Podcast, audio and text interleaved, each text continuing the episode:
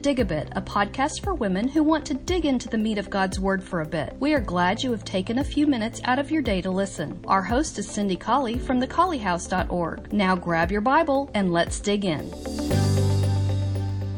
Hello, this is the last Dig a Bit for the month of June 2018. We are talking this month about the escape that didn't happen and how eternally grateful we are that Jesus did not escape at that critical time when Calvary was occurring.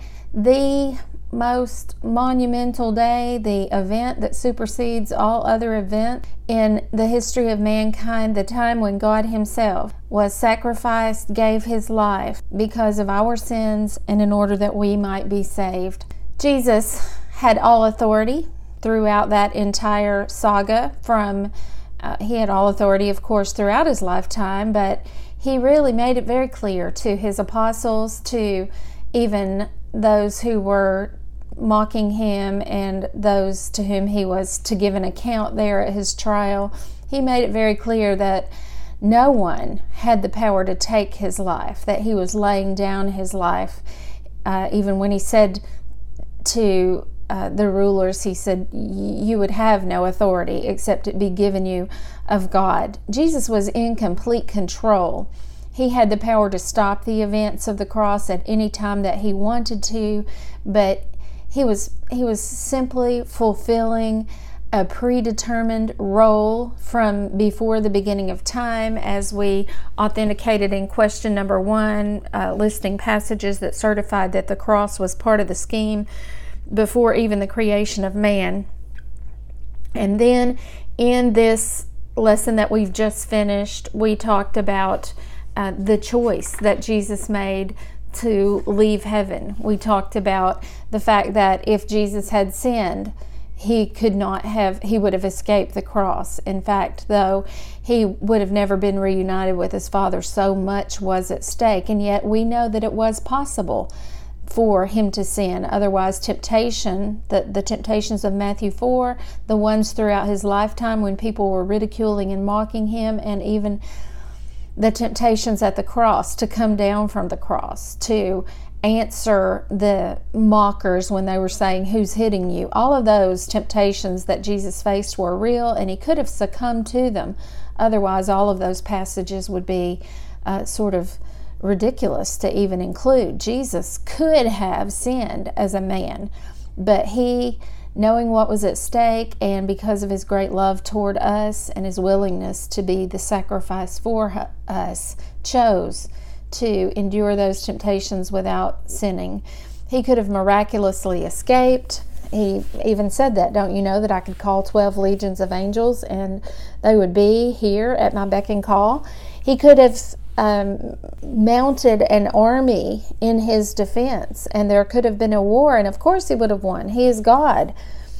He could have left that ear on the ground when Simon cut off Malchus' ear in the Garden of Gethsemane when they came to get him and take him for his trial. He could have left that ear on the ground and not putting it on then those soldiers, those representatives of the Sanhedrin would have had to defend themselves. They would have had to um, have answered such an insurrection. And so uh, a battle could have very well ensued from that point. But Jesus knew that the cross was the way he was going to die, that the bloodshed on Calvary's Hill was the answer, was the sacrifice. And so he was determined to be that Lamb of God. Uh, we talked about the significance of thy will be done. In Matthew 26 Jesus prayed that 3 times. He could have he could have left out that part of the prayer but he didn't.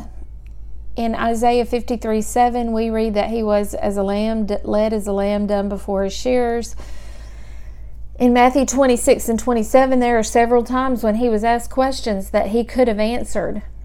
And perhaps well, he could have if he intended to. He could have swayed those powers that be in answering the questions, but he was led as a lamb dumb before his shears in the fulfillment of that Isaiah 53 7 prophecy. He could have come down from the cross as they mocked him and said, You know, why don't you come down from the cross? He was exhibiting, though, the great love that he had for mankind, and each of us should specifically put our names in that blank of whom Jesus was loving at that time. He had sufficient love for Cindy Colley that he stayed on the cross. I wanted to mention, though, before we leave this study, of course, it was willingness, of course, it was love, but some of the scriptural reasons why Calvary had to happen. Number one, it happened so that he could shed blood. That was the Lamb's purpose at the Passover and at our spiritual Passover. He died to shed blood. Hebrews 9, verse 22 Without blood, there is no remission of sins.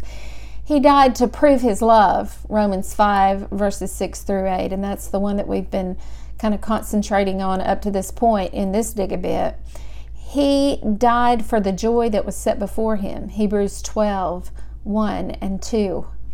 He died to learn obedience, and there's a sense in which he learned obedience for the ex- example that he would be setting for us. Hebrews 2 9 and 10, and Hebrews 5 verse 8 Though he were a son, yet learned he obedience by the things which he suffered. He died to conquer Satan. 1 John 3 verse 8 and Hebrews 2 verse 14. He died to, to take away the Old Testament, Hebrews 10, verse 9. And he died to seal the New Testament, Hebrews 9, verses 15 to 17. He died to establish peace between the Jews and the Gentiles, Ephesians 2, verses 13 through 16.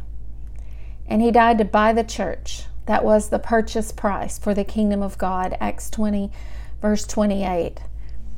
And he died to give us a way to heaven, to pave the way for us to eternity in heaven around God's throne. Hebrews 10, verses 16 through 20. But of course, all of those reasons add up to Romans 5, verse 8.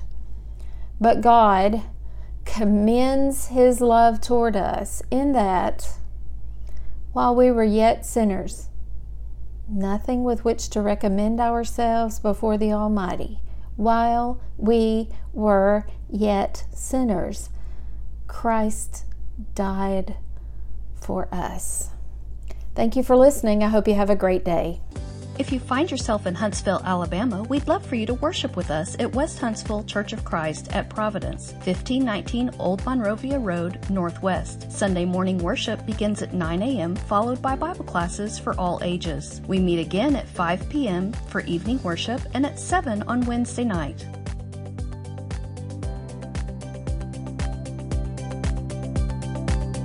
Dig a Bit is a production of Digging Deep in God's Word, a Bible study for women. For more information, visit thecolleyhouse.org.